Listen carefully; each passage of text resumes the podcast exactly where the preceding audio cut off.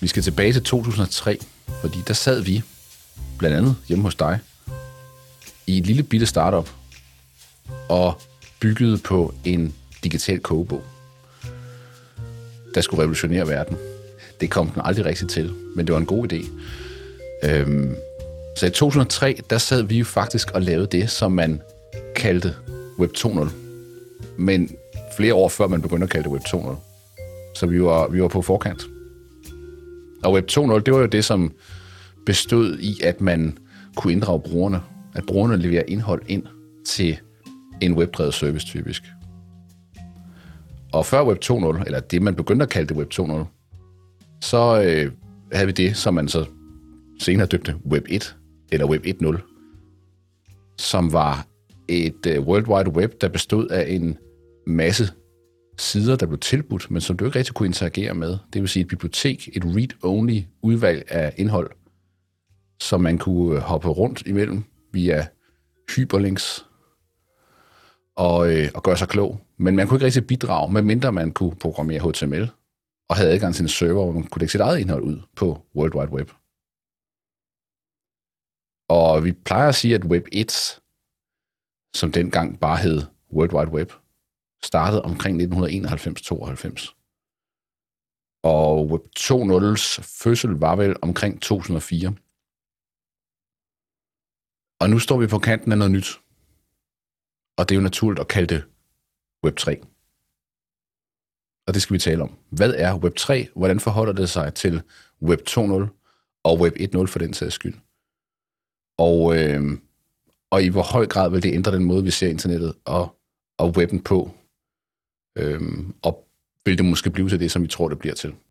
Og så er det også blevet et øh, noget omstridt begreb, især her på det seneste. Og det er så fordi, at øh, Web3 på sin vis er også en rebranding af krypto. Og, og det er så bare noget, der kan, der kan bringe sinden i kog. Øh, og det har det jo så kun øh, igennem nogle år. Øh, og der sker jo bare at, øh, noget, når man så blander noget med noget pengeagtigt sammen med, øh, sammen med webben.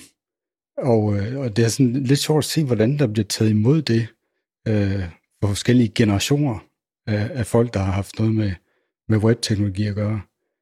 Der, øh, det er sådan ret sjovt, at det bliver mødt med ret stor modstand til, at folk, som, øh, som har gjort deres karriere inden for Web 2.0-verdenen, og måske endda skabt deres formue. Øh, og det kan man måske godt forstå, fordi øh, Web 3 måske kommer til at øh, underminere især også nogle af de forretningsmodeller, som har dyrket Web 2. Øh, men mm. det sjove er så også, at øh, der er nogle øh, sådan endnu ældre folk, som virkelig også tænder af i forhold til Web 3. Altså de går faktisk tilbage og ældre end os. Øh, og det er jo sådan nogle af de øh, ja, teknologer, dataloger og sådan noget, som, øh, som havde nogle kan man sige, helt andre øh, ideologisk nærmest betingede idéer om øh, information, der vil være fri og sådan noget. Øh, og ja. de kan bestemt heller ikke lide det her, fordi det er igen det med at øh, bringe sådan noget pengeagtigt noget ind på det, øh, der skulle mm. være den her, øh, det her fristed. Og jeg ja. tror, at vi jo nok er sådan et sted øh, midt imellem os, fordi da vi kom på internettet til at starte med i midten af 90'erne, der fandtes webben jo knap nok. Altså jeg kan huske, hvordan jeg koblede op med modem og lavede Go for Search og sådan noget, og det var jo vildt, at den første Netscape-browser kom. Øh, så, så lige pludselig begyndte det, det begyndte mere at ligne noget. Men jeg tror, vi, vi tog det til os dengang øh, i vores tidlige 20'er som, som noget, man kunne bruge til noget. Og det var, mm. det var sjovt, og lige pludselig var der adgang til information, som man ikke havde før, og der var skøre, øh, åndssvage ting, og der var særdeles brugbare ting. Øh, det var, der var i hvert fald ideen om adgang til information. Jeg fik min øh, første e-mailadresse i 1993, da jeg startede på universitetet. Der gik jeg op til øh, chefen for EDB-centret, som det hed, som senere blev min studenterarbejdsplads. Og, øh, og bad om en e-mailadresse, han kiggede mærkeligt på mig og sagde, hvor jeg havde hørt, man kunne få sådan en. Men det kunne man få. Og så havde jeg sådan en, der, der var ikke nogen at skrive med. Der var meget få, der havde sådan en e-mailadresse, og jeg kunne jo i sagens natur kun, kun øh, læse og skrive mail fra en, en Unix-prompt øh, på universitetet, fordi øh, jeg havde jo ikke engang en telefon altså, til at, at koble et eventuelt modem op med. Så det var tidlige tider, de gode gamle Web 1-tider. Men som du siger, information wanna be free, og det var jo, det var jo den der hype, der drev hele den første webbølge ideen om, at fri information, fri tilgængelighed til information vil være demokratiserende, vil skabe lighed. Øhm, hvad det på mange måder har gjort, og så på mange andre måder overhovedet ikke har gjort, og tværtimod, ikke? Øhm, men det sjove er jo så, hvis man kan sige, det er sjovt, at, øh, at det der med, at der bliver blandet penge ind, og vi skal nok komme tilbage om et øjeblik til, hvorfor at Web3 og penge har så meget med hinanden at gøre. Men øh, hvis, der, hvis der er noget, der er store penge i, så er det Web 2.0. Web 2.0 øh, blev ligesom solgt ind på at være endnu mere demokratiserende, for nu kunne vi alle sammen øh, producere indhold, vi kunne alle sammen være øh, publicerende individer, vi kunne komme til ord, øh, vi kunne lave videoer og lægge op på det tidlige YouTube, øh, vi kunne skrive, hvad vi mente på Facebook, øh, vi kunne skrive, hvad vi mente på Twitter, øh, og omvendt set, så har vi jo så set mens den her, kan man sige, demokratiske mulighed for at udbrede information i, i den grad er spredt, jamen så har vi set en enorm centralisering af penge.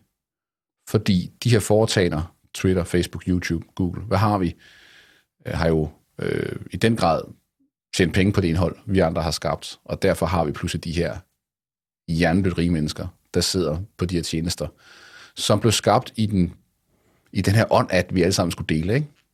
Så mens informationen løbet en vej, så er pengestrømmene løbet den anden vej, til en grad, hvor de fleste nok er enige om, at det er lidt et problem med, hvor mange dollars, der ophobes hos diverse øh, Web 2.0-moguler.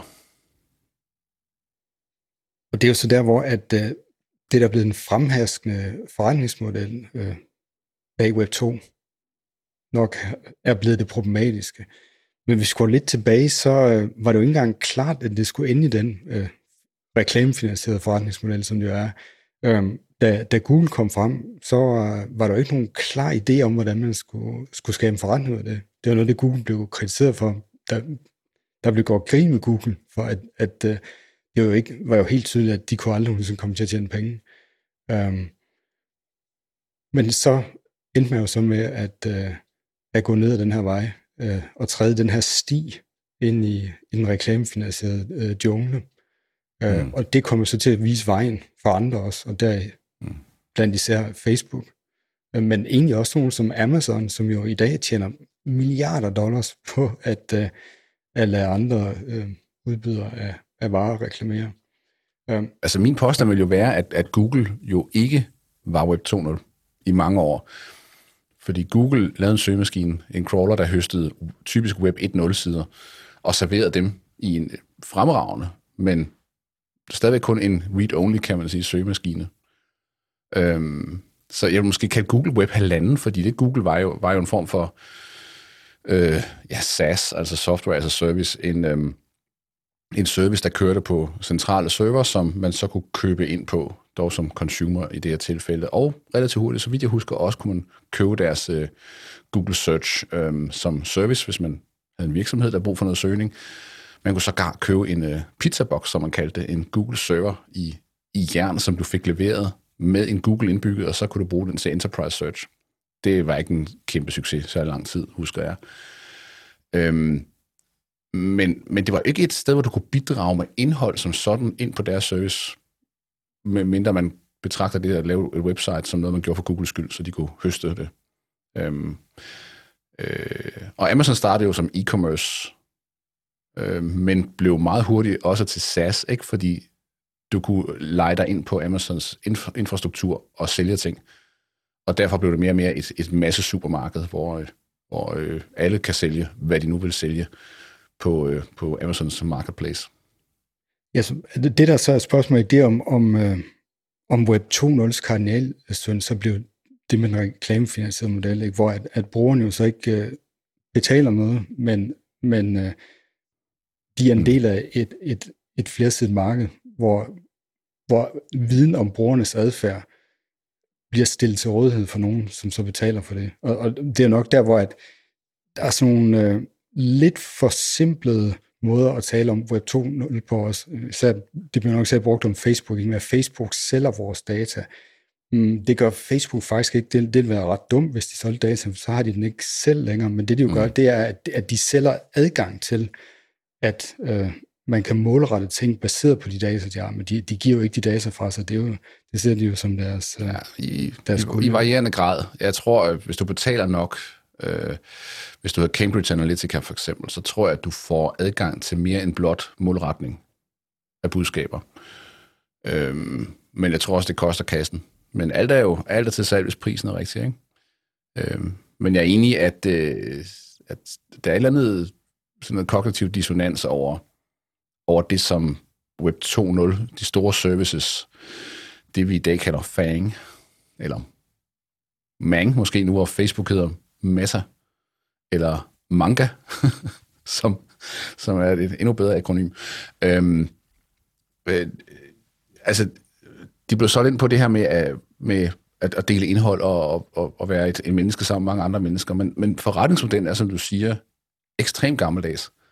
Så man tager en gammel annoncebaseret forretningsmodel, som sådan set fungerer fint i, øh, i et dagblad på print, for eksempel. Og så tuner man den, når man målretter den, og, og, og øh, ikke nogen tvivl om, der er tilføjet en masse teknologi, men, øh, men det er et eller andet, der bare ikke hænger sammen der. Altså, der, der mangler ligesom broen mellem det, man gør for brugeren, og det, man siger, man gør for brugeren, og så den måde, man tjener penge på det, man gør for brugeren. Øh, det, det, der er nok lidt arbejde at gøre, for at, at det føles i balance.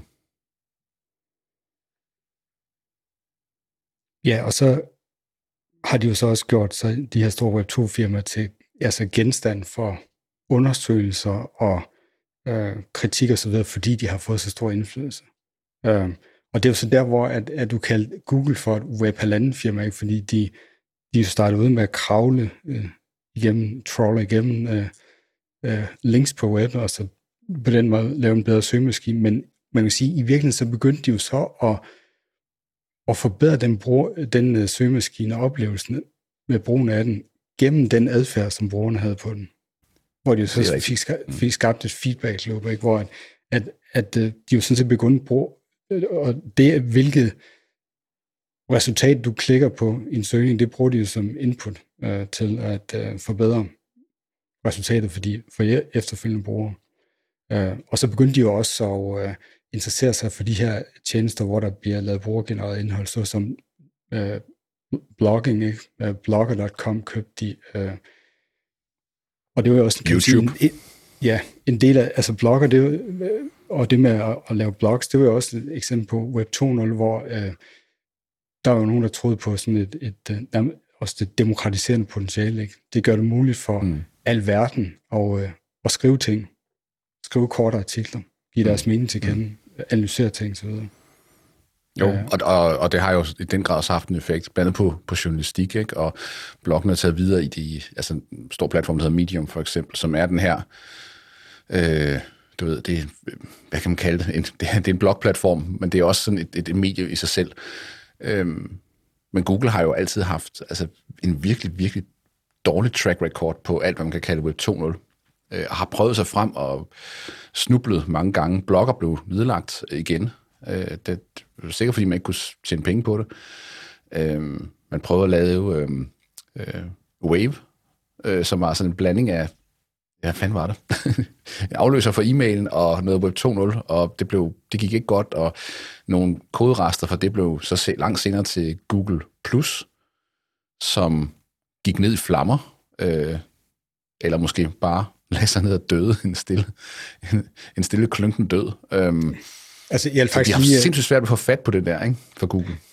Ja, altså, jeg lige forsvaret Wave, øh, fordi Jamen, Wave, Wave var en fantastisk teknologi. Det var, det ja, var og, platformen for øh, alt push.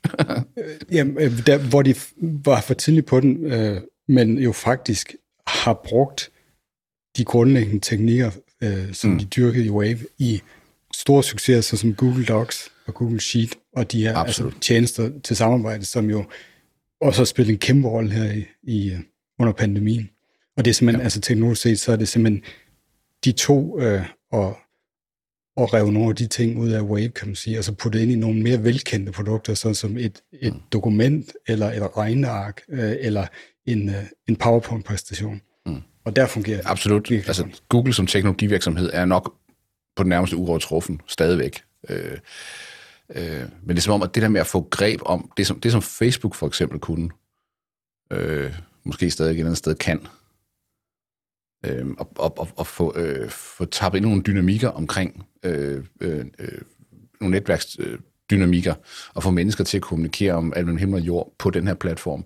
Det er som om Google har haft svært ved det. De har så til gengæld haft kæmpe succes med deres e-mail-platform, hvor de har tilført blandt andet øh, teknologi deriveret fra Wave til næsten verdens ældste teknologi, nemlig e-mail, og lavet en moderne e-mail-platform, som faktisk fungerer altså helt fantastisk. Ikke? Gmail er jo, altså i mine øjne, den absolut bedste e-mail-platform derude. Øhm, men øh, vi er på vej ud af en tangent. Kan du mærke det? øh, om, om, om Googles teknologi og, øh, og, og gode minder fra den gang. Ja, men jeg synes, at det, vi, skal, vi skal give øh, den respekt til Web2, som, som den fortjener. Men, øh, men lad os da komme videre, fordi det handler om Web3. det er jo det øh, det er der, vi skal hen. Og, men, men jeg synes, vi er lidt på vej hen det sted, jo, hvor at, at, øh, at det, der ligger under Web3, er jo nogle af de grundlæggende problemer eller udfordringer også, som man så har klaret på bestemt måde af Web2-verden. Og hvis vi skal henvise til nogle tidligere episoder, så havde, lavede vi en, der hed Spredt Ud, som handlede om, om distribuerede systemer. Og det var jo noget, som øh, lykkedes øh, for de her store Web2-firmaer også. Det er jo at få lavet verdensomspændende øh, systemer, øh, der kører, og der i høj grad er opdateret på tværs af kontinenter, og hvor man har øh, feeds, der kører, som bliver opdateret øh, inden for millisekunder og sådan noget. Man har arbejdet med altså store caching-mekanismer og alt muligt øh, for at få de her systemer til at køre på global skala. Og, og, og, og det er jo ikke øh, trivielle tekniske problemer, man har, man har skulle løse der. Øh, så det er noget af det, som uh, nogle af de problemer omkring distribuerede systemer, uh, det er jo så dem, som, uh, som så har fået et, et no, der er kommet nogle nye bud på i den her Web3-verden. Og, uh, og der skal vi jo have fat i, i krypto først også, og vi skal jo vi skal have fat i, uh, vi skal have fat i bitcoin.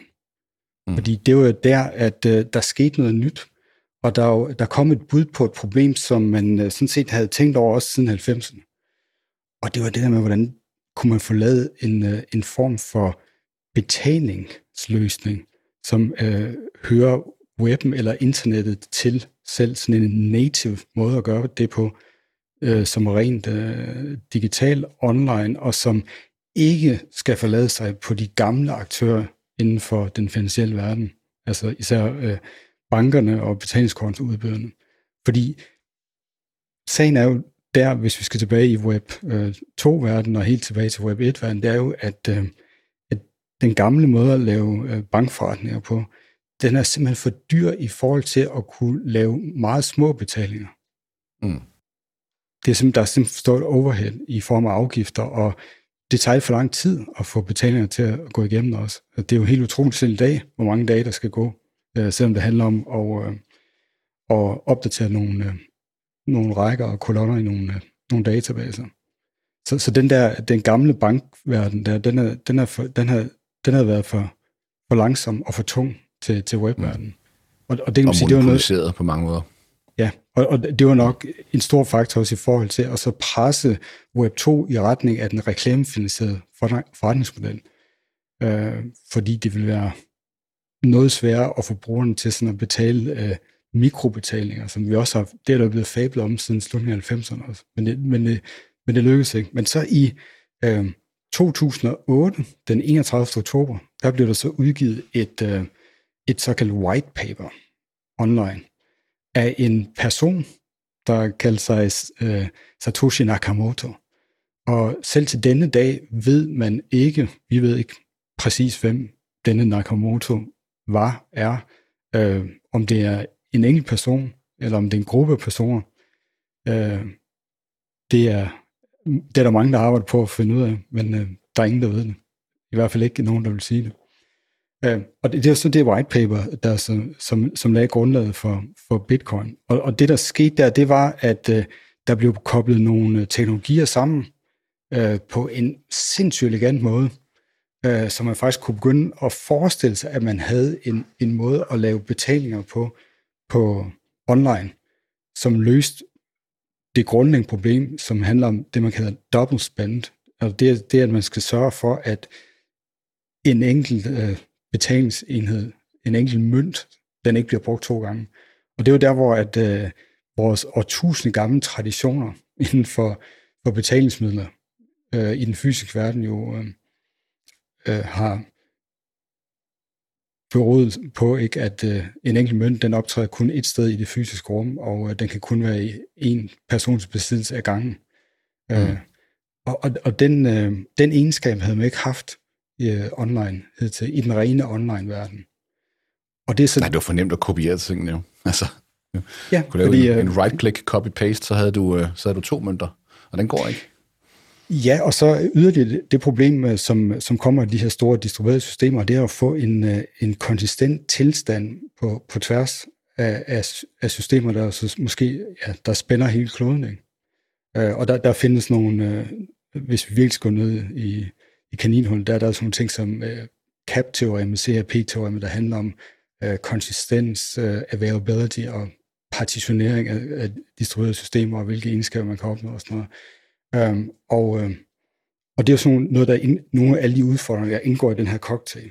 Øh, hvor så Nakamoto kom med et, et bud på, øh, og, og det er jo det virkelig store bidrag, en konsensusprotokol, kalder man, for hvordan de her øh, systemer, de her aktører, kan opnå enighed om, hvem der ejer hvilke bitcoin, og har, har hvor meget, uden at der er nogen der kan snyde sig til at bruge den samme øh, bitcoin to gange, altså at løse det dobbeltspændproblem. Så det, er, det handler om den her konsensusprotokol, som, øh, som vi taler om det problem tilbage i episoden spredt ud i, i form af det, der handler om de byzantinske generalers udfordring med at finde ud af, om, om, øh, om de skal angribe. Og det, det er jo det, at man kan have nogle parter, øh, der skal træffe beslutning enten om, øh, man skal angribe næste morgen, eller man ikke skal. Man kan ikke øh, lave sådan et halvt angreb, så, så taber man. Øh, men problemet er jo, at meddelelser mellem de her generaler, der er spredt ud i landskabet, de går tabt. Der kan også være nogle af generalerne, som faktisk er forrædere.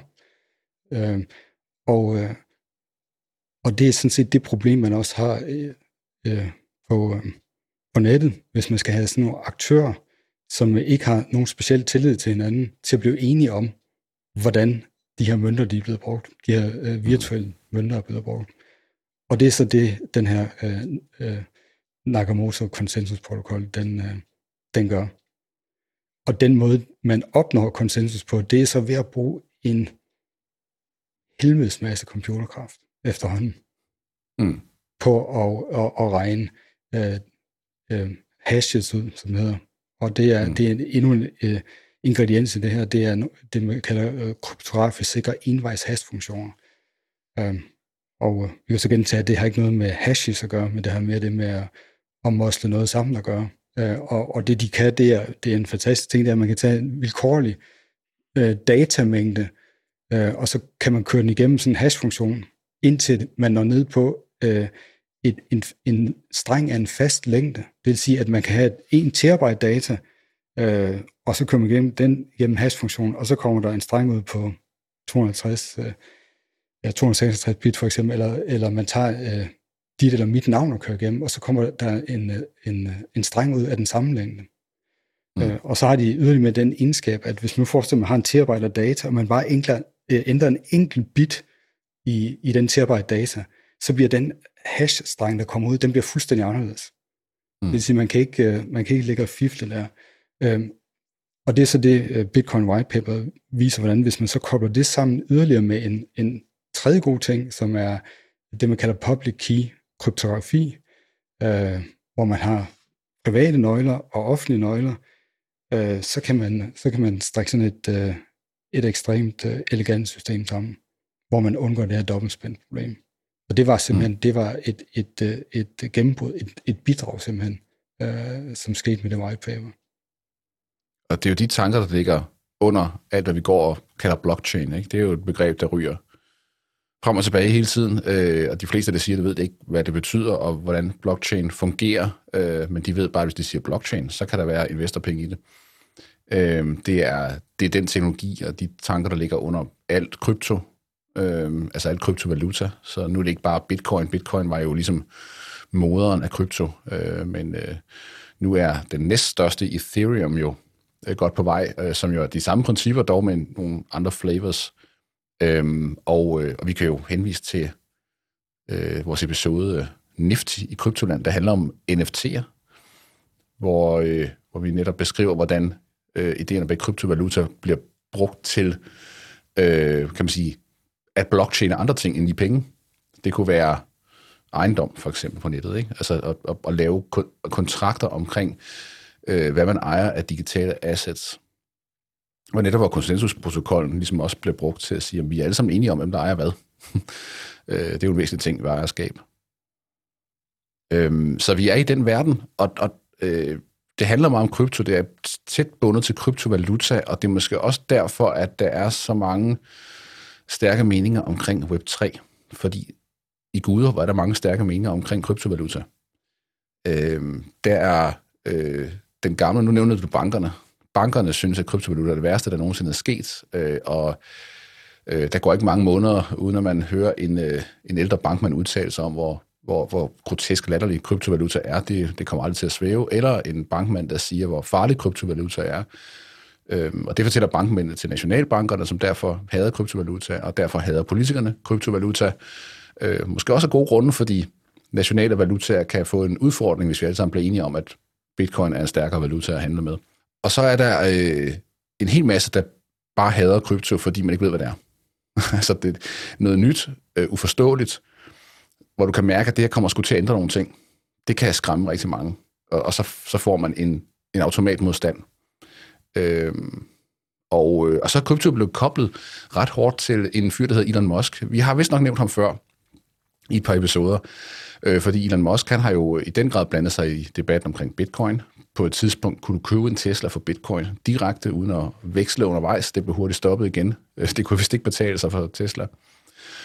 Og, øh, og han har selv, øh, øh, jeg ved ikke om det er en spøj eller øh, hvad det er, men øh, øh i den grad hypet en, en søstervaluta til bitcoin, der hedder Dogecoin, som er en mindre opkomling af en kryptovaluta.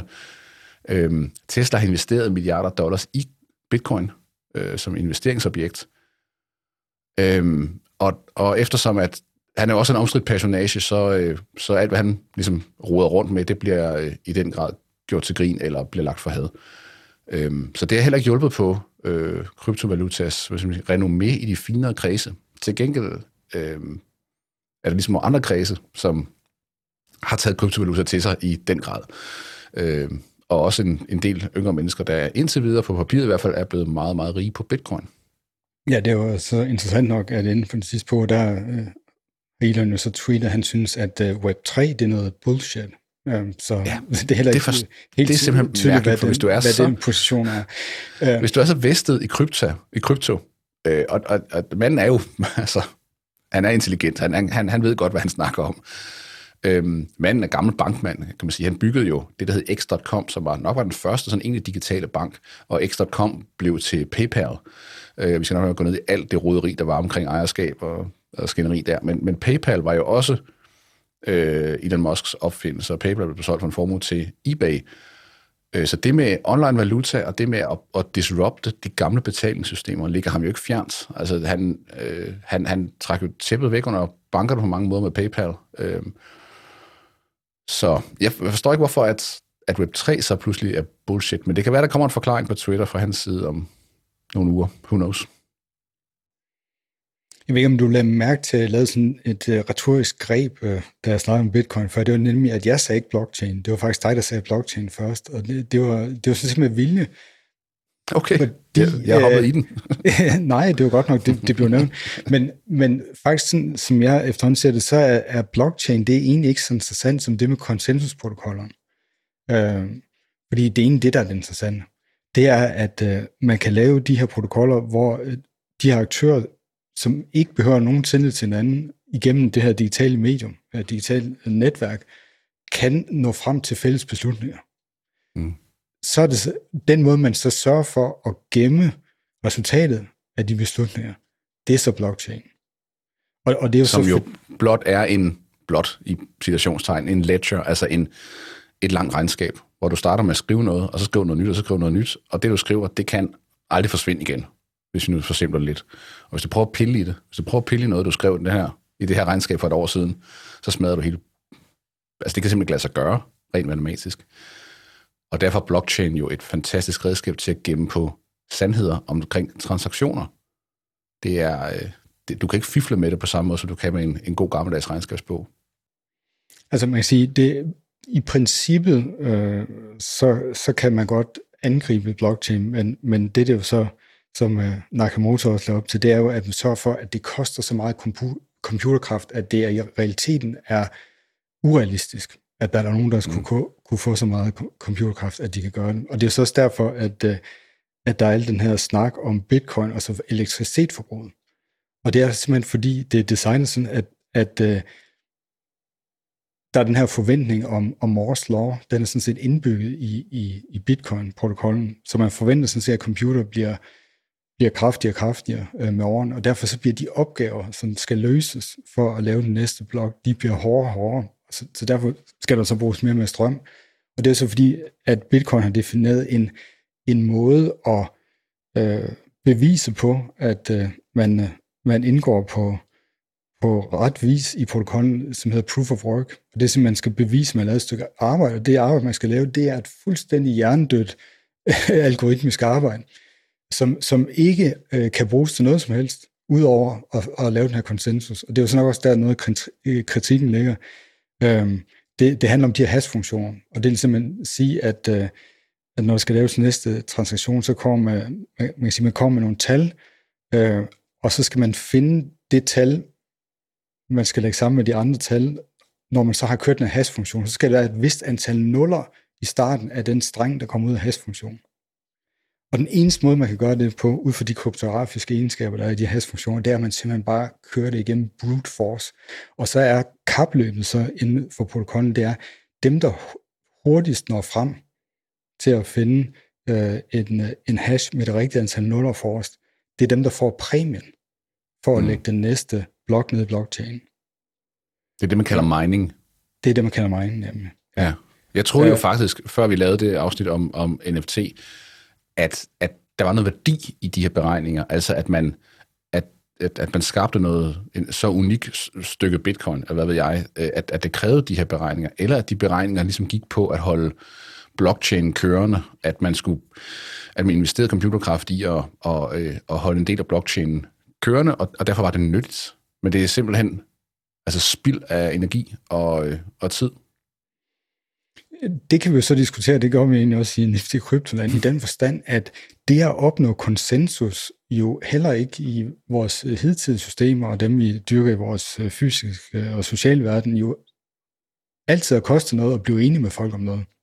Mm. Øh, og, øh, og som jeg har sagt før, altså, det har jo også kostet noget i, i strøm og CO2, at der er bankmænd, der skulle køre deres øh, Porsche ind midt i København og sidde i en, en flot øh, opvarmet bygning om vinteren og flytte øh, papir fra den ene øh, til skrivebordet til den anden. Det har der også blevet brugt strøm og udledt CO2 på baggrund af.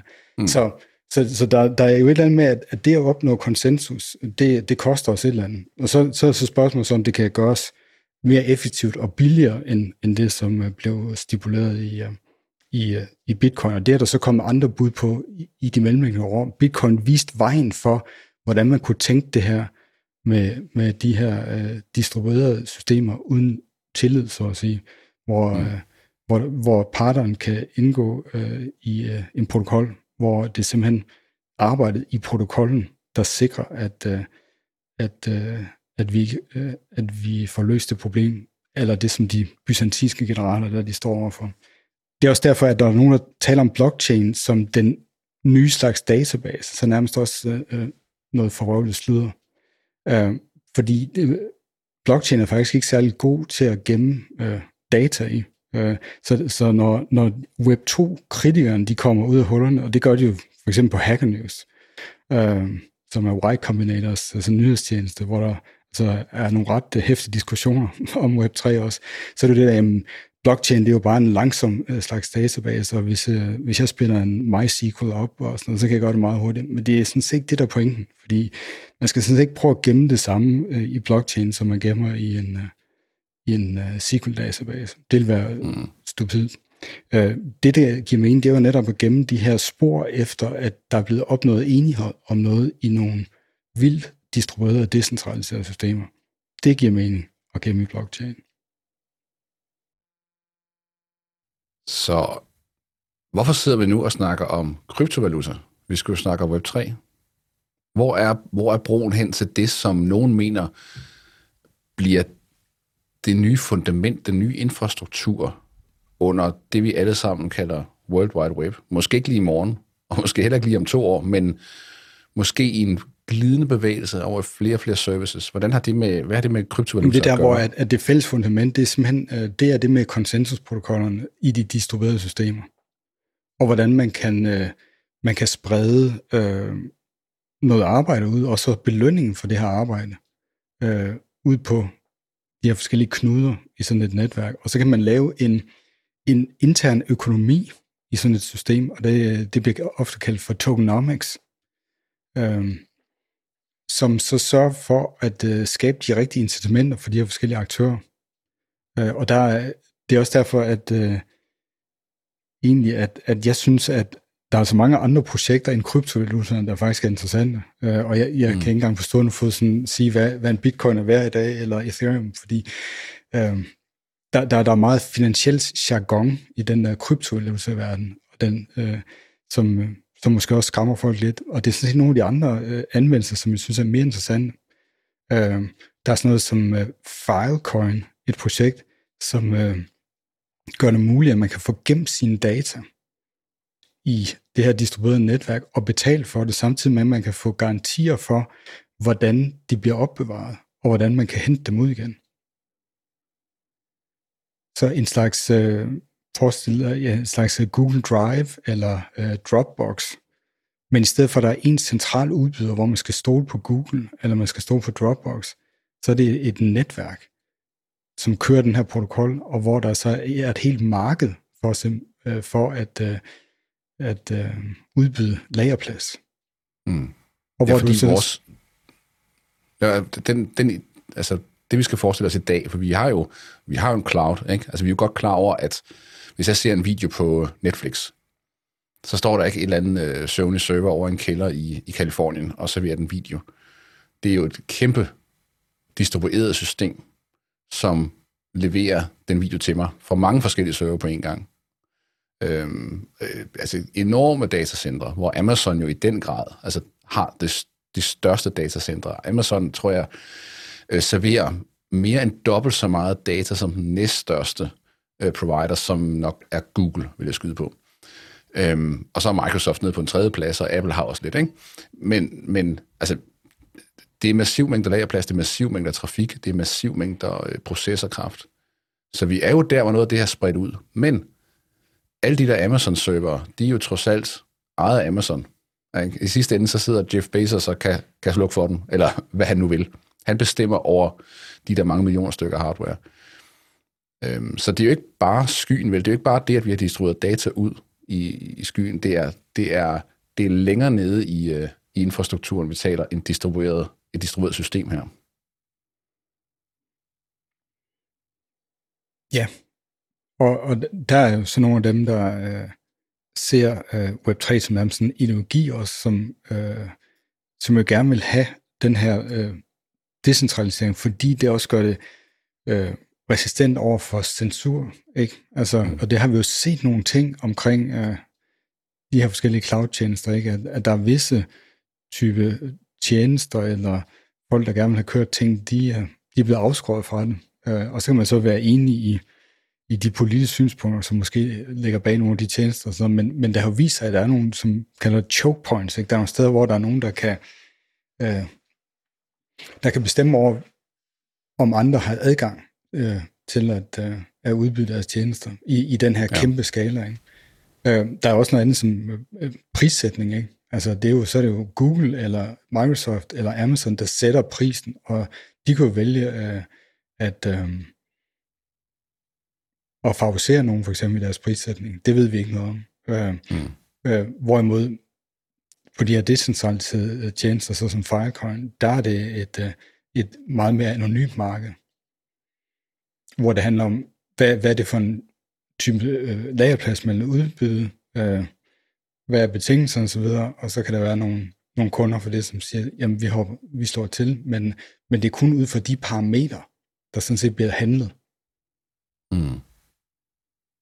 Men det er jo klart, at der er noget angst omkring det her, ikke? Fordi selvom tingene er distribueret af dag, og selvom at der i varierende grad af sikkerhed på de her ting, ikke? Altså rygter vil vide, at, at ting, du opbevarer hos Apple, er forholdsvis sikre, fordi Apple har nogle politikker på det punkt der, og rigtig, rigtig god til sikkerhed. Øhm, men det er nok lige indtil, at FBI banker for døren og siger, vi kunne godt tænke mig at se, hvad ligger i Thomas' iCloud. Øhm, og, og, og det samme med Amazon, det samme med, med Google osv.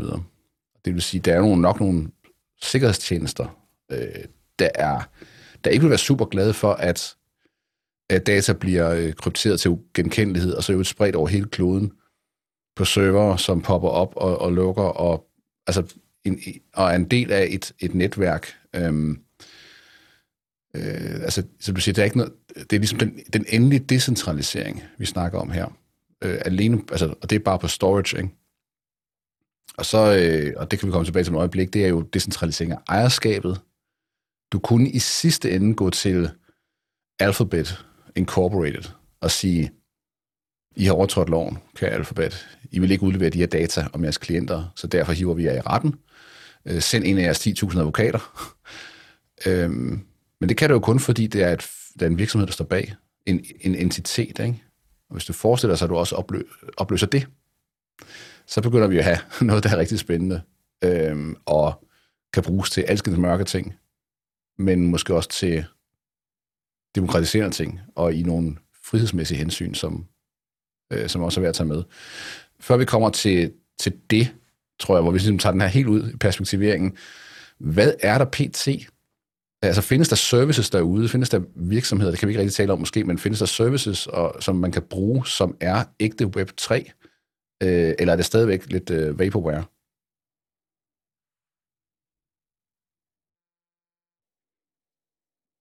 Det findes der øh, selvfølgelig, og så er der også øh, nogen, som man nok vil kalde Web 2.5, eller som sådan ligger et sted midt imellem, men som jeg synes øh, faktisk er ekstremt interessant i forhold til, øh, til hvad, øh, hvilken slags kurs de ser ud til at være på.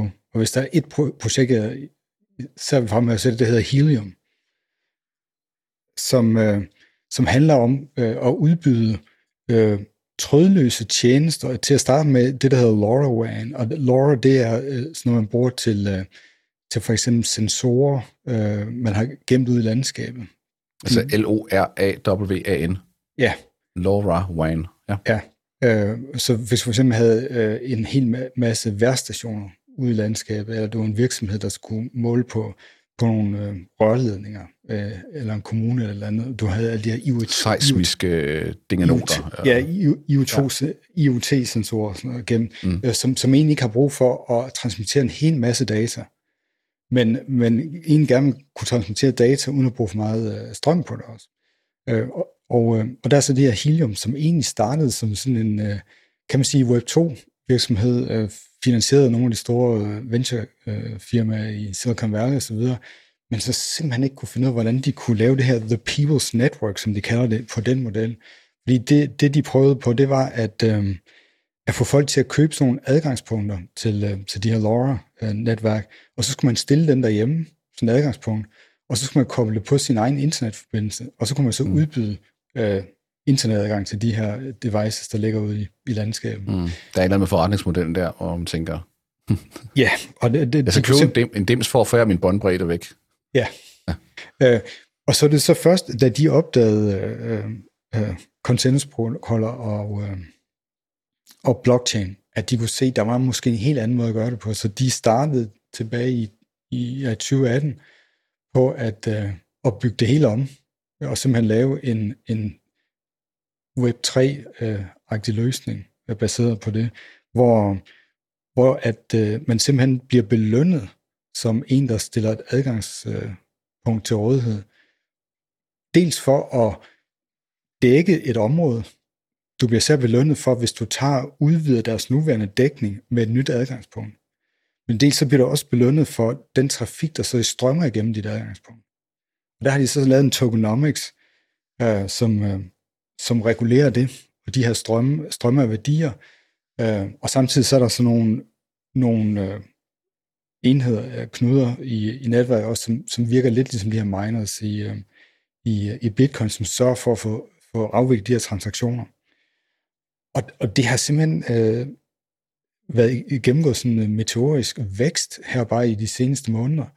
Øh, de gik fra at have øh, godt 100.000 adgangspunkter stående ude hos folk i hele verden i august måned, til at de nu har over 370.000. Jeg bliver lige nødt til at, jeg nødt til at lige, lige forstå det her. Så LoRaWAN er en form for, lad os bare kalde det en form for wifi. Det er ikke wifi, for det er ikke den protokol. Det er meget, meget lavere båndbredde, fordi det kører med nogle meget lavere bølgelængder, kunne jeg forestille mig. Så det er noget med, ja, øh, og, og, og de rækker langt. Men du kan ikke sende en film. Du kan ikke streame Netflix over LoRaWAN. Øh, men det er godt nok til, hvis du har en dingenot, der Øh, en værmåler, som du siger, en, lad ja, den skal måle noget vind og noget temperatur. Det er ikke særlig meget data, der skal trickles ind over dit netværk. Og ideen er, at du skal ikke tage den der øh, værstation, og så skal du, behøver du koble den til en, en wifi-station i nærheden. Du kan i princippet, når LoRaWAN er udbredt nok, så kan du øh, bare sætte den, og så får den kontakt, og alt er godt. Det firma, der laver den værstation, de betaler så helium for at købe sig ind på heliums båndbredde. Og dem, der er jeg vil sige, kunder, medlemmer hos Helium, som har købt en, en boks, der laver det her signal, når de kører boksen, når der er nogen, der bruger den boks, så tjener du kryptovaluta. Er det korrekt forstået? Ja, så optjener du deres uh, native token, som man kalder det også. Hvor, og, det, som, øh, og en grund til, at de sådan ligger lige på grænsen, kan man sige, i forhold til den nye og den gamle verden, det er jo så, at dem, som har brug for adgang til netværket, uh, som har den her værmål, de kan købe pakker, datapakker i ganske almindelige fiat dollars. Så de behøver, kunderne der på den side af det her marked, de behøver ikke at have et helt Web3 setup med en krypto wallet og alt det der. Mm. Man kan være en ganske almindelig virksomhed, der også budgetterer i ganske almindelige valutaer øh, for næste år, hvor meget man skal betale for sin LoRa-adgang til sin device, der ligger gemt ud i, ja, ja. i landskabet. Ligesom, ligesom mange virksomheder gør i dag, fordi du kan jo købe en, uh, en Kindle for eksempel. Ikke? Kindle der kommunikerer med Amazon via noget, de kalder Whispernet. Og Whispernet er bare, øh, så vidt jeg ved, noget affaldsbåndbredde på 4G, eller hvad der nu er i nærheden. Så kan du sende en bog lige så stille hen over det. Men du går jo ikke og putter et SIM-kort i din Kindle. Den er udstyret med det her system, du skal bare tænde for den, så virker det. Øhm, og det betaler, det er jo klart, det betaler Amazon nogen noget for. Sikkert ikke særlig meget, fordi det er lav båndbredde, og en kendt kan godt vente lidt på noget andet trafik forsvinder, men, men, men nogle tilselskaber skal trods alt have penge for det. Ikke? Og det er vel den form for services, som LoRaWAN også kan bruges til, så længe at du ikke skal have alt for meget data hen over det. Ja, så er de faktisk gået i gang med at kigge på og, og, og gå ind på måske endda 5G-netværk, øh, så det så begynder at, at ligne mere udrulning af normal mobil. Ja, en anderledes høj båndbredde. Nemlig, ja, og det kan man sige, det, det, de tror selvfølgelig på det, men, men øh, så skal dem, der stiller båndbredt til rådighed derhjemmefra, de skal selvfølgelig også have noget, der kan understøtte. Ja. Øh, så så den, den bliver spændende også, men... Eller du skal men, bare have tilpas tæt netværk af, af helium. Øh, hvad kalder de dem? Øh, hotspots. Hotspots simpelthen, Nå, der kan man bare se. det var ikke så kryptisk endda.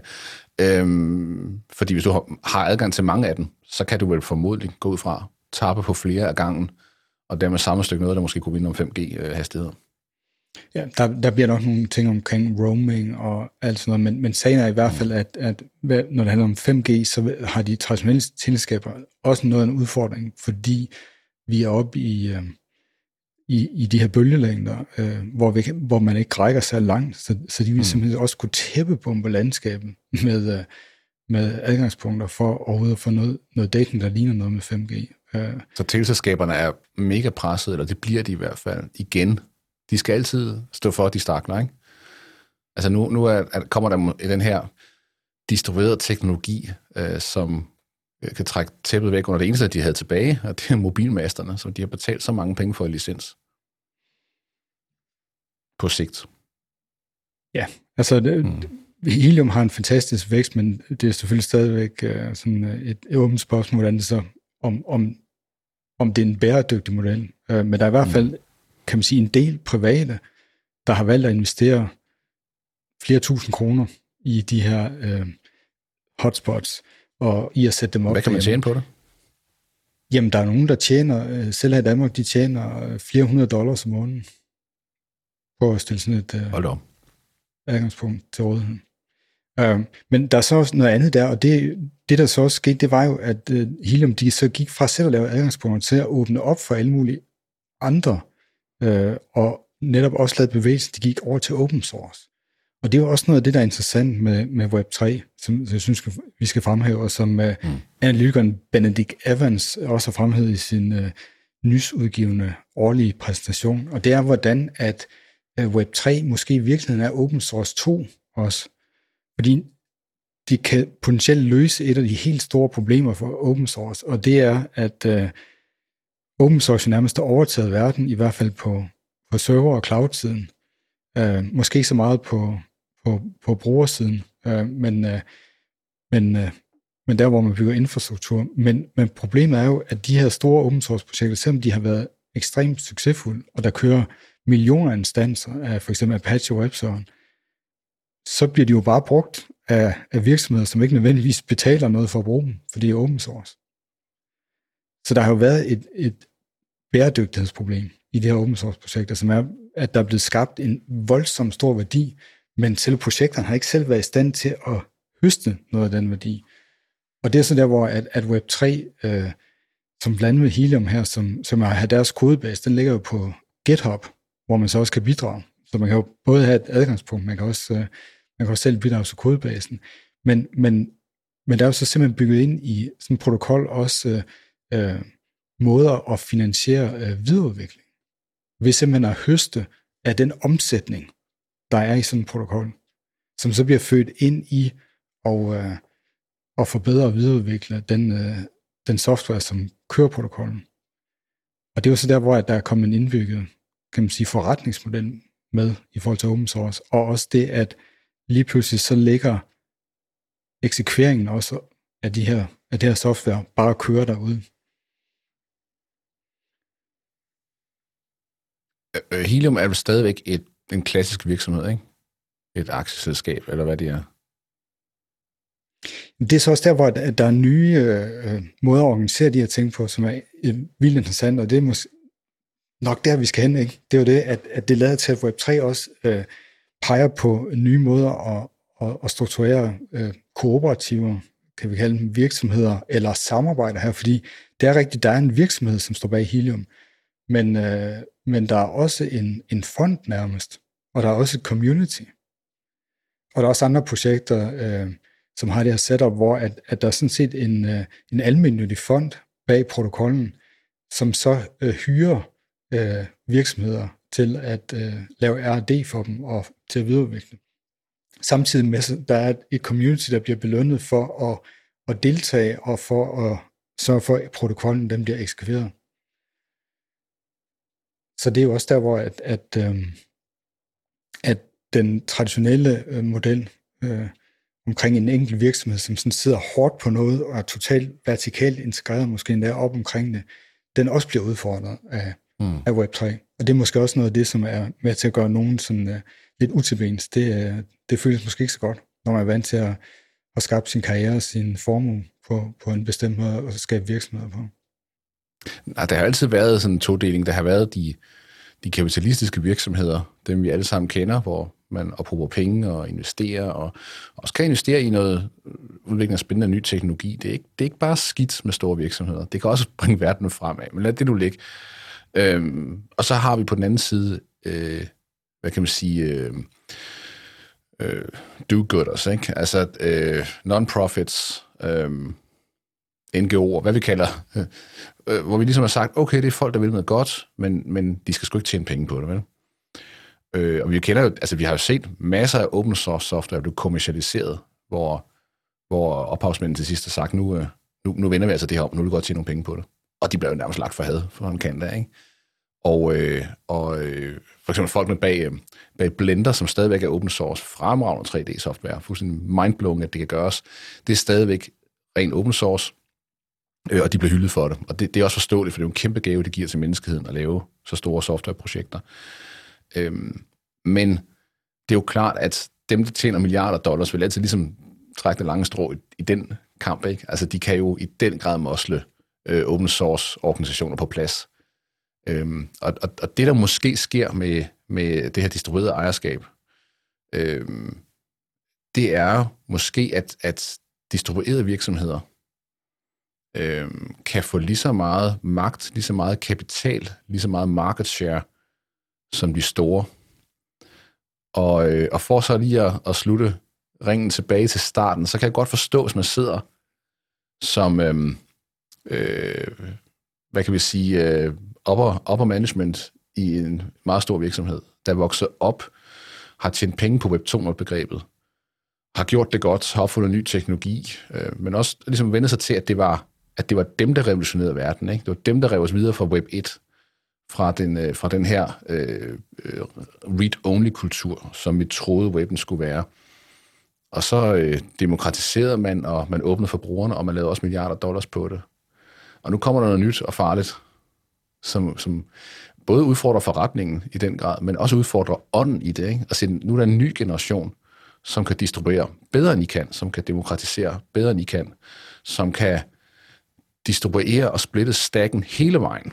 Ikke bare på indholdssiden og på fronten, men, men, men hele vejen igennem, ned til storage, ned til øh, computerkraft og ned til ejerskabet og, og fordelingen af pengene. Det må være skræmmende. Det kan jeg sgu godt forstå. Og, og, og det er nok øh, en af bevæggrunden bag, bag det her. Øh, øh, jeg næsten havde, vil jeg sige, da, da PT øh, blev rettet mod Web3. Øh, paradigmet, øh, som jo knap nok er beskrevet i bund, ikke? Og, øh, øh, og, og, gøre gør debatten så underligt polariseret, synes jeg. Øh, og det siger jeg som sådan lidt en teknologipragmatiker, der tænker, der er fandme nogle spændende teknologier i det her. Øh, også nogle af dem, jeg ikke forstår, men, men øh, den måde at tænke distribution på er bare nyt og spændende, og det kan, det må kunne finde anvendelse for noget rigtig, rigtig godt. Og det kan også finde anvendelse for noget forfærdeligt. Men sådan er det med alle teknologier, ikke? Og vi bliver nødt til at gå pragmatisk til det, at se på, hvordan bruger vi det til noget godt, i stedet for bare at, at sige, øh, Nå, verden udvikler sig åbenbart ikke efter Facebook, det var ligesom det sidste. Jo, vi kan måske tage den i VR og kalde det Metaverse, men det er så det. Altså, øh, og prøv at forestille dig den Metaverse, der kører på Web3-teknologi, på Web3-infrastruktur. Det kunne være spændende. Og det bliver der helt sikkert også tænkt over. Øh, altså det, som øh, der jo så også øh, bliver eksperimenteret med, det er jo øh, de såkaldte øh, DAO'er, DAOs, som er Decentralized Autonomous Organizations. Ja, det, det var det med at tænke på, at jeg snakker om distribueret ejerskab. Jeg kunne bare ja. ikke lige komme i tanke om akronymet. Og, og der har også været nogle sjove øh, tiltag her på det seneste, som også er blevet grinet. Der var blandt en, en DAO, der blev øh, øh, stiftet, med det formål at købe en af de få originale øh, udgaver af den amerikanske forfatning. Ja, øh, hvor, de så, hvor de øh, samlede øh, 30-40 øh, millioner dollars sammen, men så blev det så alligevel stået af en enkelt milliardær. men, men det, det øh, og så blev det selvfølgelig godt... Som tænkt, de hippier skal kraftede med. Nemlig. Ja. og han er så selvfølgelig finansmand, som, øh, ja, og jeg er, ikke, jeg er ikke sikker på, hvor meget han kan, hvor han, kan, han kan lide krypto. Men, øh, men, øh, men, men, men det er jo også der, hvor vi kan se det meget, meget tidligt, og det er jo selvfølgelig derfor, at, at, at det der med, at der bliver grin af det, det er sådan set måske endda et positivt signal. Øh, fordi mm. det, er jo, det er jo ofte det, der sker først, der, der bliver går, går grin med ting. Øh, og, og det, det lykkedes der, det var jo, at der var jo tusindvis af, af, af folk, især amerikanere, jeg går ud fra, der jo så fandt sammen i den her øh, programmerede organisation øh, med det ene formål, at give et bud på, mm. på den der udgave af amerikansk forfatning. Øhm, og det handler om rigtige penge. Ikke? Altså, de der 30-40 millioner dollars, det er jo rigtige penge, og der, de, det endte faktisk med øh, at bruge, jeg tror, øh, 2 millioner dollars bare i transaktionsomkostninger på Ethereum, øh, mm. øh, netværket, hvor de, de lavede den her DAO. Øh, og det er så også fordi, der er et problem med, at de her transaktionsomkostninger er voldsomt høje for tiden, det der hedder gas fees. Øh, og, og, og netop det med transaktionsomkostninger, det er jo sådan der, hvor det kunne blive mere principielt. Der var en øh, økonom, øh, Kors, som, øh, som jo har øh, de her idéer om, hvad, hvad der definerer en, øh, en virksomhed. Øh, og hvad, hvad det, der hænger, hvorfor kan det betale sig at have virksomheder, i stedet for bare at have de fuldstændig frie agenter, der finder sammen. Og det handler om transaktionsomkostninger, at øh, der er visse ting, der kan gøres øh, ordentligt set billigere, hvis man strukturerer det ind i en organisation, hvor, det, hvor at man ikke skal gå hen over et marked, hver gang man skal have lavet noget. Øh, og du kan jo forestille dig, hvordan øh, det kører på byrådet, hvis det, hvis det var et marked, øh, for hvor hver enkelt, enkelt ting, der skulle laves, skulle defineres som en, som en økonomisk transaktion. Ikke? Men, men, men det er jo faktisk det, der begynder at blive ekstremt interessant med de her tre ting, og DRO'erne også, det er jo, at man jo simpelthen kan programmere organisationer også, og det er jo det, der er ved at ske, hvor det viser sig måske, at noget af det, der har været øh, gjort det svært at, øh, og, og at få decentraliserede organisationer og få spredt dem ud, øh, det bliver muliggjort nu her, fordi man kan for simpelthen sænke transaktionsomkostninger på nogle ting. Og, og der er jo simpelthen DRO også, som, øh, som arbejder med, at de deler op, der er forskellige opgaver, som skal laves, så får man øh, belønninger for at lave dem. Der er de her fonde, ikke, som mange projekter har, som, hvor de så udlover midler til at få lavet bestemte projekter, øh, øh, som gavner den, øh, den sag, som er defineret for den her DRO eller det her projekt. Øh, og det er jo vildt, ikke, at folk øh, kan finde sammen øh, på global øh, plan. Jo, det er jo, det er jo smukt. Altså, jeg, jeg tænker på det som en, en form for andelsforening, bare ud af det, der hejst også følger med en andelsforening, fordi øh, du, den DRO er jo programmeret til at beskæftige sig med en og kun én ting. Du behøver ikke have noget værdifællesskab. Du behøver ikke at vide, hvem de andre er. Øh, du, øh, det eneste, du skal være enig om, det er, at, at, at du gerne vil en del af, i det her tilfælde, en originaludgave af den amerikanske forfatning. Øhm, og du vil også vide, hvis du forstår det her, og jeg går ud fra dem, der har købt ind på, lige på den auktion, der de har haft sådan en idé om, hvad det gik ud på, ikke? At, at du så faktisk er garanteret dit ejerskab, fordi det ligger jo så øh, på i blockchain et sted. Øhm, så så øh, der, der sker helt klart noget der, og, og nu, nu taler vi det om det, som om det er så, altså lidt sådan techno ikke? At, øh, at, at alle mulige mennesker på kryds og tværs kan hamle op mod de store virksomheder. Jeg har jo længe øh, gået og ment, at virksomheder i fremtiden øh, vil blive til kode, fordi en virksomhed fungerer efter en vis protokol. Den kan være meget løs i kødet for mange virksomheder. Øhm, øh, men, men, men, men i højere og højere grad er en virksomhed beskrevet de processer, som virksomheden klarer. Flere og flere af de processer bliver overtaget af AI og bliver overtaget af, af machine learning, som så skal kommunikere med nogle mennesker, indtil de mennesker også bliver overtaget af noget machine learning. Og det vil sige, at alt der kommunikation skal styres af en protokol, og det skal distribueres ud. Øhm, og det virker, det, det lyder på mig som om, at, at Web3-paradigmet kunne være ret effektivt øh, til at stå for den øh, distribution og den, øh, de protokoller. Øh, måske bedre egnet, end hvis du sætter dig og laver noget godt gammeldags process management software, som der har eksisteret i lang tid, øh, og som kan være varierende kvalitet, men altid pisse dyrt. Øh, så øh, Måske sker der også noget der på den kommercielle front, når, når de konventionelle virksomheder lige øh, smider angsten og måske begynder at kigge i den retning. Øh, der åbner sig nogle muligheder, som man ikke har set komme. Øh, nu er IT-afdelinger i virksomheder ikke altid det mindst konventionelle, så det kan måske tage noget tid, og derfor er det typisk, som vi jo ser, som vi så med Web 1, som vi så Web 2.0, at det er ligesom the fringes, der først får fat i teknologien. Det er nørderne derude, der dyrker den, der forstår den, der kan bruge den, fordi lige nu er der jo langt imellem det smooth interface mellem dig og Web3, ikke? Øh, lige så vel som PGP-kryptering var noget værd hejs indtil, at nogen satte sig ned og lavede et, et program, der var nemmere at bruge. Øhm, ligesom det er meget svært at købe bitcoin i starten, men, men nemmere nu via Coinbase og andre udbydere. Øh, så, øh, så jeg vil sige, store, store, tunge virksomheder, der måske oplever et kæmpe overhead, bare på at holde den der organisme kørende, skulle måske kigge i den retning, når de sidder og kigger på digital transformation, eller hvad det hedder, ikke?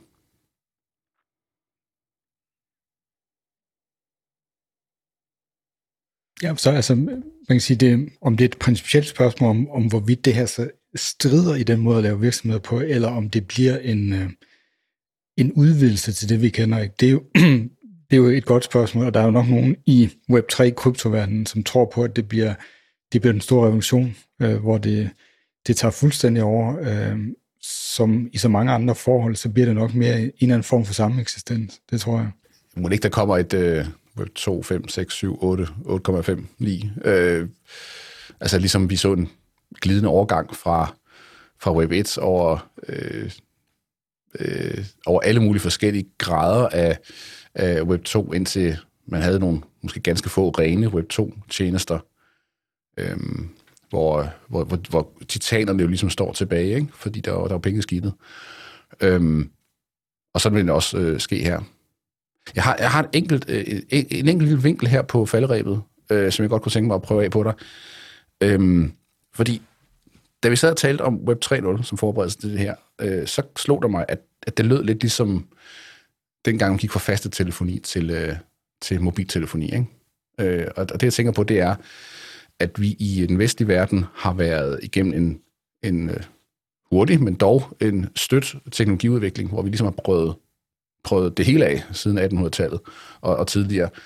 Øhm, og man taler meget om det her leapfrogging, altså at hvor vi i Vesten øh, var afhængige af kabler i jorden for at kunne tale telefon, og de kabler blev så brugt til data, og derfor var også dataforbindelser jævnt dårlige i meget lang tid, fordi vi skulle sende data hen over telefonkabler, som ikke var vant til det, og bygge til det. Øhm, og imens så i, i øh, tredjeverdenslande, øh, udviklingslande, low income countries, tror jeg, det hedder i dag, øh, der gav man sig ikke til at grave kabler ned, bare for at være med på, øh, på udviklingen. Man gik selvfølgelig direkte til mobiltelefonen. Det var meget nemmere.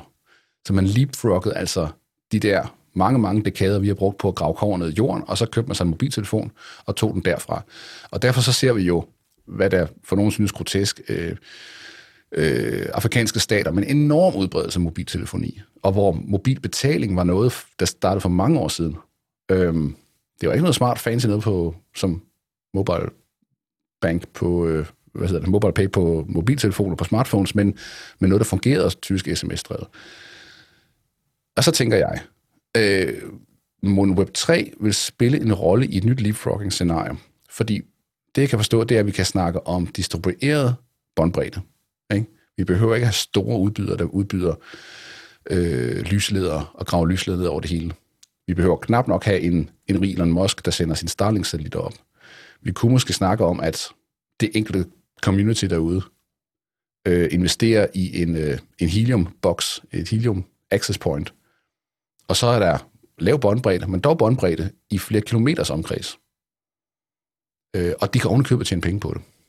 Jeg kunne godt forestille mig, at sådan en teknologi øh, kunne øh, ligesom have nogle noget incitament, der kunne gøre den spredes hurtigere, end hvis store virksomheder skulle rykke ind i et lad os sige, et, et, et sparsomt befolket område.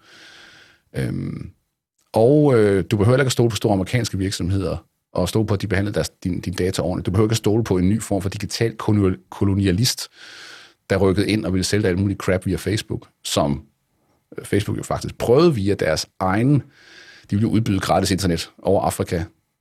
Du kunne kun tilgå det via en Facebook-browser, men, så du måtte finde dig reklamerne. Ikke? Men øh, jeg tror heldigvis, det faldt til jorden.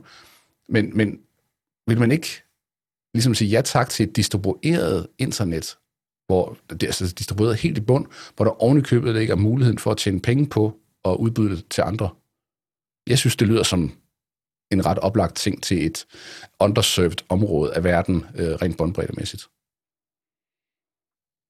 Altså, jeg nok starte mit svar med lige bare tage et forhold. Sige, der var mange der, spørgsmål på en gang. Der var mange spørgsmål, men, men bare sådan rent teknisk sige, der, der er måske nogle udfordringer i forhold til det, man kalder mesh network, og så om man, om man har nok backbone og interconnects og sådan noget i forhold til... Ja, du skal jo trods alt linke op til et, et internet et sted, men, men øh, ja. Ja, men hvis vi lige sætter Fair. den i parentes, vi sætter den i parentes, ja. så synes jeg, at, at, øh, at det her er interessant i forhold til det, du fik nævnt uh, lille tiden, med andelstanken, ikke? Øh, fordi der er, det, har, det, har jeg, det har også slået mig, når jeg har hørt nogle øh, af, af, af de her folk, øh, som, øh, som kan se perspektiv Web 3. Det, er jo, det, det minder enormt meget om andelstanken, som, som vi jo så kender den fra Danmark i, tilbage i 1800-tallet. Ikke? Og, og der kan man sige, måske var der på det digitale måde, område også nogle ting, hvor øh, lokalsamfund i udviklingslandet, de, øh, de kunne gå sammen øh, og som du siger, måske med meget mindre båndbredde end det, vi er vant til, faktisk få løst nogle koordinationsproblemer, og få øh, afsat deres varer, øh, få øh, allokeret ressourcer øh, på en bedre måde, hvor, hvor de jo ikke har brug for den her båndbredde, som skal bruges på at vise dig reklamer øh, med animationer og videoer, alt det der skidt, som vi jo bruger vores båndbredde på os. Mm. Så ja, altså, der kunne være et, øh, et, et, øh, et, et scenarie der, hvor at, at, at de her te- teknologier kunne blive taget øh, til sig i sådan en sammenhæng. Øhm, og også hvor at man måske kunne uden udgangspunkt nøjes med nogle meget sådan, mindre bestykkede telefoner og adgangspunkter og alt det der, øh, hvis man holdt sig meget tættere til sådan, øh, de helt lokale use cases. Ikke? Hvad, hvad er det for en koordinationsborg, man har der? Øh, så ja, det, den, øh, jeg synes, den er interessant at, at forfølge. Og, øh, og jeg tror også, der er nogle altså projekter, der prøver at, at arbejde med, med, hvordan man kan gøre det her i udviklingslandet. Og så jo især, øh, som du nævnte, altså skabe incitamenter, ikke? fordi med de her tokenomics og den indbyggede, de indbyggede økonomier i det, så kan man så også belønne nogen helt lokalt for, at de er med til at, at, at opretholde sådan en fælles infrastruktur. Og det synes jeg da også, mm. der er mm. noget, der er sådan sige, nærmest er noget smukt i. Mm. Jeg får sådan en William Gibson-vibe, ikke? Altså, the future is here. Den er bare ikke lige meget over det hele. Det var fra, øh, fra et lille startup i 2003 tilbage til start 90'erne, og det var min første e-mailadresse, og krypto og blockchain, øh, og til tredje verdens lande og mulighederne der. Skal vi øh, kalde det en episode? Det kan vi godt opnå konsensus om.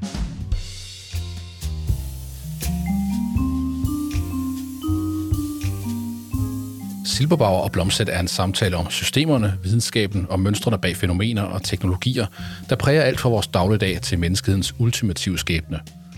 Har du kommentarer eller spørgsmål til episoden, du lige har hørt, så find os på Twitter på snabelag silberblom eller på facebook.com slash silberblom. Begge steder poster vi kilder og andet indhold, som er relevant i forbindelse med vores episoder. Coverart deler vi på Instagram, ligeledes på snabelag silberblom. Og hvis du kan lide det her podcast, så vil vi blive lykkelige for stjerner på Apple Podcast, eller hvis du blot deler podcastet med dine venner. Tak fordi du lytter med. thank you